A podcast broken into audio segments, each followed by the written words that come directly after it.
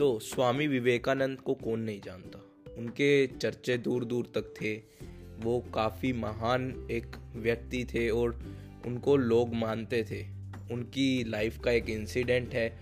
वो एक बार एक जगह से जा रहे थे और वहाँ रास्ते में एक नदी थी।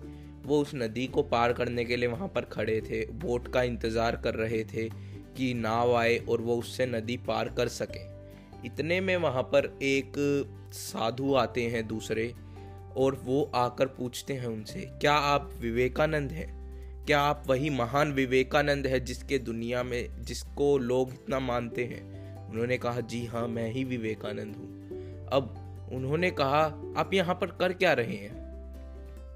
विवेकानंद जी ने बोला, मैं बोट का इंतज़ार कर रहा हूँ, नाव आएगी तो मैं ये नदी पार कर कर मुझे जाना है कहीं। तो वो साधु कहता है अरे, आप इतने महान संत हैं, आप नदी नहीं पार कर पा रहे हैं, आप बोट का इंतज़ार कर रहे हैं। देखिए मुझे, देखिए, मैं करता हूँ। इतने में वो संत, जो दूसरे संत थे, वो नदी के ऊपर, पानी के ऊपर चलकर जाते हैं नदी के दूसरे पार, और दोबारा पानी के ऊपर चलकर वापसी आते हैं विवेकानंद जी के पास। अब वो वापसी आकर उन्हें बोलते हैं कि, देखिए, मेरे पास कैसी विद्या है मेरे कितना शक्तिशाली हूँ, मेरे पास कितनी बड़ी शक्ति है, पर मुझे यहाँ पर कोई नहीं जानता। मुझे कोई पूछता नहीं है उतना बट आपके पास तो ये शक्ति भी नहीं है। आपके पास ऐसी कोई ताकत भी नहीं है, मैं आपसे बहुत ज़्यादा शक्तिशाली हूँ। बट फिर भी आपको लोग मानते हैं कैसी दुनिया है ये? अब इस पर विवेकानंद जी उन्हें बोलते हैं कि, चलो तुम मेरे साथ चलो, मैं बताता हूँ। अब विवेकानंद जी और वो दोनों बोट में बैठते हैं, बोट आती है और वो दोनों बोट में बैठ जाते हैं। अब वो बोट वाला नाविक जो होता है, वो उन्हें पूरी नदी पार करवा देता है बोट से। अब वो जब दूसरे किनारे पर पहुँच जाते हैं, वो उन्हें नाव वाले को एक रुपया देते हैं, विवेकानंद जी पचास पचास पैसे दोनों का, नाव पार नदी पार कराने का। अब वो दोनों उतरते हैं वहाँ पर। वो संत कहता है हाँ बताइए क्या?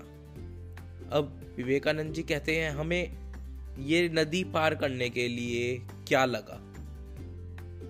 उसने कहा, एक रुपया। तुम अकेले का क्या लगा? पचास पैसा। और तुम्हें ये जो तुम्हें विद्या आती है, जो तुम्हारी शक्ति है, ये सीखने में तुम्हें कितना टाइम लगा? उस संत ने कहा यह सीखने में मुझे करीब पंद्रह सोलह साल लग गए।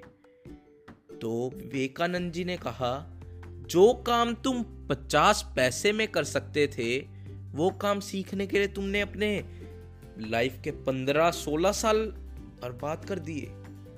तुमने अपनी लाइफ के पंद्रह साल लगा दिए उस काम पर जो तुम सिर्फ़ पचास पैसे मात्र में कर सकते थे और जिसकी कोई इतनी इम्पोर्टेंस नहीं थी अगर तुम ना भी सीखते तो।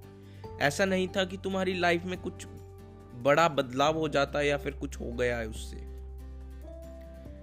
तो हम भी अपनी लाइफ में अक्सर या फिर कभी कभी ऐसा करते हैं।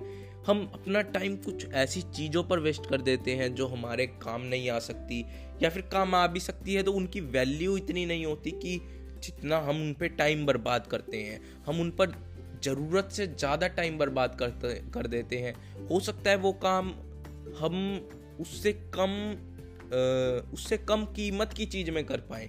हो सकता है वो काम हम हमारे लिए उतना इम्पोर्टेंट ना हो अगर हम ना भी सीखें तो।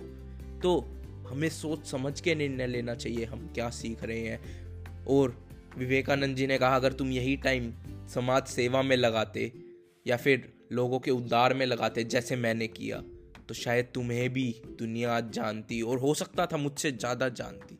तो I hope you like this story and thanks for listening and bye bye